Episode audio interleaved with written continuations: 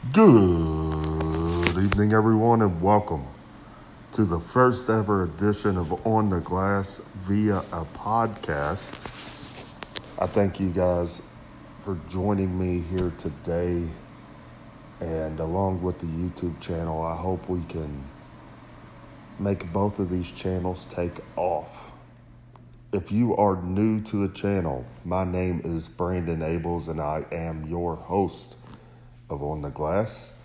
Here we will talk about all things sports, but we will have a special emphasis on the Jacksonville Jaguars, which is why we are here today is to talk about the game that was yesterday at TIAA Bank Field in Jacksonville, Florida against the Miami Dolphins on national television Thursday night football the Jaguars were, for the first time this season, a favorite going into this game. I believe at kickoff it was down to uh, Jacksonville giving the Dolphins two and a half points, and I felt pretty comfortable with that number.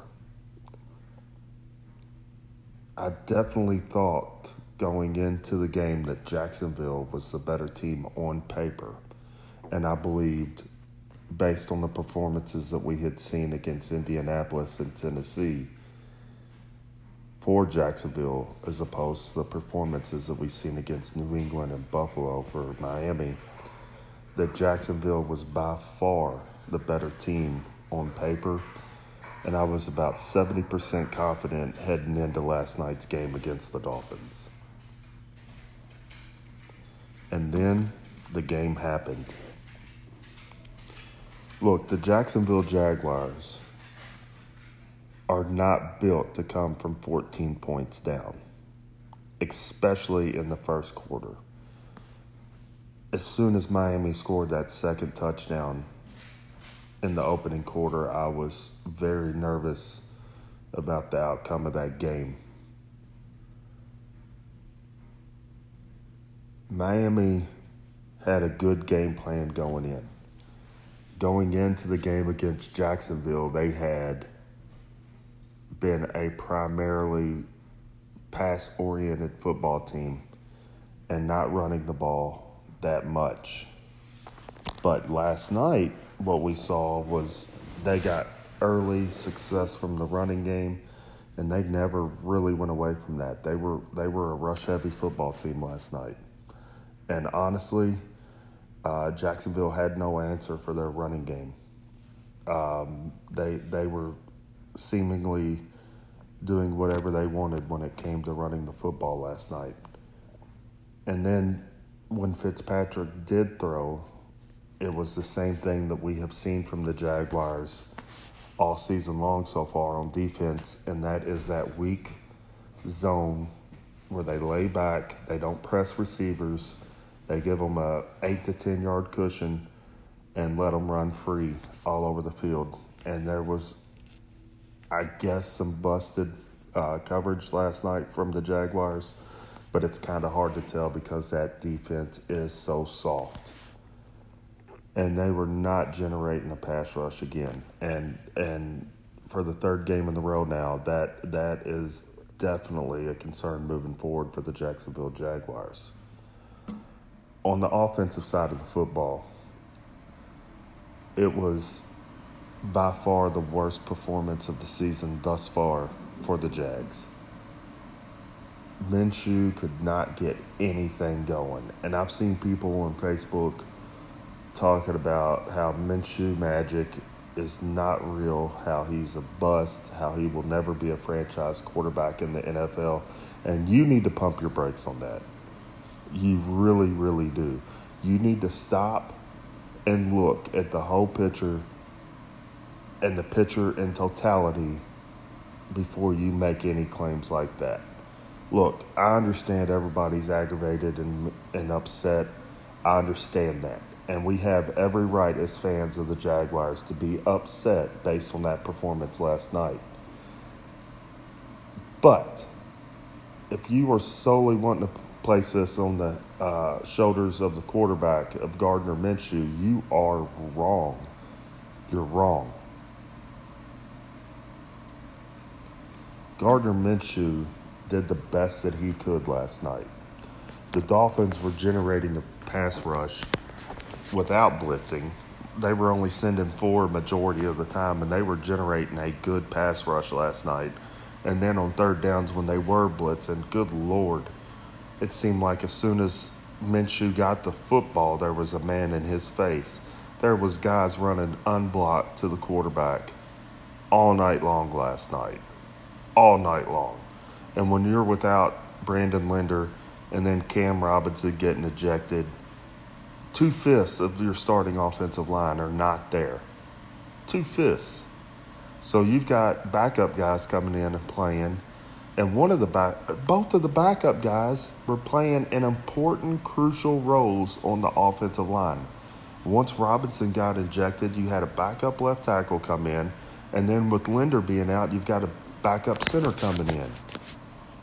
Both are very critical, very crucial roles in successes of offenses, especially the center in this particular case because the center comes up, he he calls for coverages and blocking schemes based on what the defense is presenting. And if and if your center cannot recognize what the defense is doing, which was obvious last night that there was a couple of more than a couple occasions that the center should have went into a different blocking package and he did not do that, thus leading to wide open guys running right to Minshew. Minshew did the best that he could last night given the circumstances. He was without his favorite target in DJ Chark. He he was ruled out right before kickoff basically. And two fifths of his starting offensive line were gone. The man did all that he could based on the circumstances that were presented to him. You have got to give Minshew some slack in this game. Now, this becomes a trend in the games going forward, then yes, I will agree with you that maybe that we should start looking at, at Minshew. But as of right now, the man has played an incredible season thus far. I know we're only three games in, but so far he's played a pretty, had a pretty good season and for everybody to automatically jump on him, trying to put last night's loss on him, is ridiculous. That was a complete failure from the defense, and it was a cataclysmic failure from the offense based on what we have seen. Now, I will give credit where credit is due. James Robinson had another nice game. He is doing well, and if you take in consideration that he is an undrafted free agent, from a no name college, it is extraordinary what he is doing on this football team. Keelan Cole had a nice game, and I'm not even going to talk about Conley. Conley. Conley was uh, hot hands from Little Giants last night. He couldn't catch a cold running naked through Antarctica last night. It was ridiculous the drops that he had. And then you had the one play where Conley was wide open by himself that Minshew overthrew him. But again, Minshew had pressure coming up from the middle of the line right into his face. He could not step into that throw, and he overthrew the receiver. Look, last night, last night was bad. I, there is not many positive takeaways from that game last night at all. And last night was bad. It was a complete failure. I did not like the play calling. I did not like the execution of the plays that were called. Last night reminded you of the days of the Jacksonville Jaguars where they'd only win two games a year. Do I think that's what's going to happen this year? Absolutely not. I still think right now that they are playing for at least second place in the AFC South. Their record overall is one and two. but they're one and one in the division. And right now, this team should be absolutely focused on, on winning that division. You still got to play the Texans twice, which have not shown me anything in this season so far. And you got the Colts and Titans one more time. So everybody just needs to relax, take a breath, take a step back, enjoy the games this weekend, and move on from this. We got to go to Cincinnati next weekend. And to me, that is that is a scary game, but we'll get into that with previews and all that kind of thing uh, early next week. But Jaguar fans, pump your brakes. Pump your brakes. Take a breath. It's all going to be okay. This team is talented. This team is a good team. We did suffer another pretty big blow last night for the season. Leon Jacobs is out. He tore his ACL last night, so that kind of hurts. We're already thin at linebacker, and then Jacobs goes out in the third game of the season. That's not looking too promising. But it's next man up, next man up. And if need be, hopefully they can go out in the free agent market and pick somebody up. But right now, cooler heads need to prevail stop immediately placing blame on Gardner Minshew for that loss last night. He played a part, I will give you that. But he was not the sole reason that the Jacksonville Jaguars lost last night. What I will agree with the majority of the Jaguar fans on is that Todd Wash has to go. Has to. Todd Wash is awful. How that defense was so good in 2017 is beyond me. The only thing that I can think of is that they were just so talented on the defensive side of the football in 2017 with Jackson Campbell, Posluszny, Jack Ramsey, Church, uh, Gipson, and the list goes on. They were just so mega talented on the defensive side of the football in 2017 that poor coaching and poor schemes were covered up by the talent that was on that defense. And now we don't have such great talent on the defensive side of the football, and we haven't for the last two seasons that it's being exposed.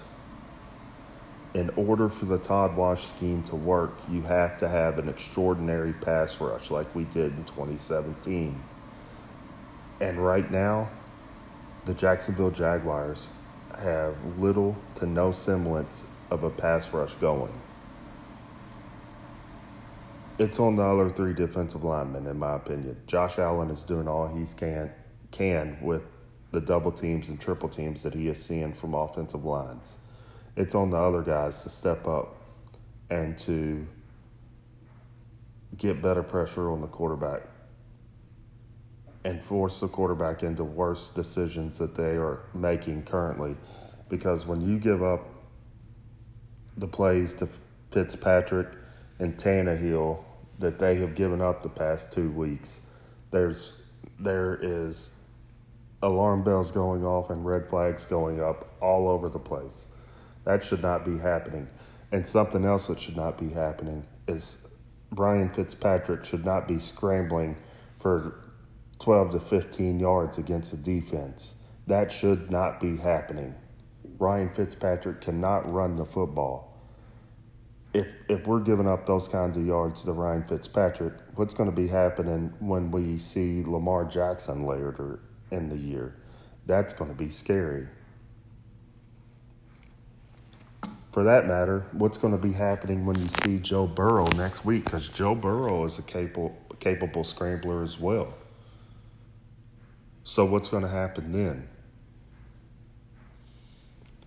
Todd Wash needs to go, or he needs to completely change this scheme up. One one of two things need to happen. And he has shown no willingness to change what he does on defense. I don't think that man can adjust to the talent that he has or the lack thereof. But last night in the bank, the bank the bank got robbed. That's what happened. And it's one game. There's still 13 more to go. The Jacksonville Jaguars definitely have a chance to make some noise. They have they have the talent on the offensive side of the football. Need to get Linder healthy. Hopefully Robinson faces no suspension, and we got to get DJ Chark and Josh Lambo uh, healthy as well. If those things are done and that and we stay healthy the remainder of the season, then I feel comfortable with where this team is at. I do. You may call me crazy, but I believe that this team is talented enough on the offensive side of the football to be able to compete. We got to fine tune the defense, and if they do that, they will be okay. So, that is the first episode of On the Glass via a podcast. Tell me what you thought. Uh, I believe this is going to be available on all of your podcast channels Apple, Spotify, wherever you get podcasts from. Like I do with my YouTube channel, I would like to invite you guys to check out my sponsors. If you're in the market for some new sunglasses, be sure to check out shadyrays.com. Quality, affordable sunglasses, and they have a free lifetime warranty. If you ever lose a pair, if you ever break a pair, hit them up, tell them what happened, and they'll send you a new pair right away. If you're in the market for some new Jacksonville Jaguar gear, before you go to one of the big boys, be sure to go over to Jacksonville Beach and check out Sports Mania. They're online as well. I believe the website is sportsmaniausa.com. Phenomenal people, phenomenal selection. Give those guys a look. You will not be disappointed. Every time I'm in Jacksonville, I check out Sports Mania. Be sure to check them out. And if you are in the market for some for some high quality, affordable baby supplies, be sure to check out J- Baby. That's J E A Baby.com. High quality baby items at affordable prices. But for now, thank you for listening to this episode of On the Glass, and we will see you next time.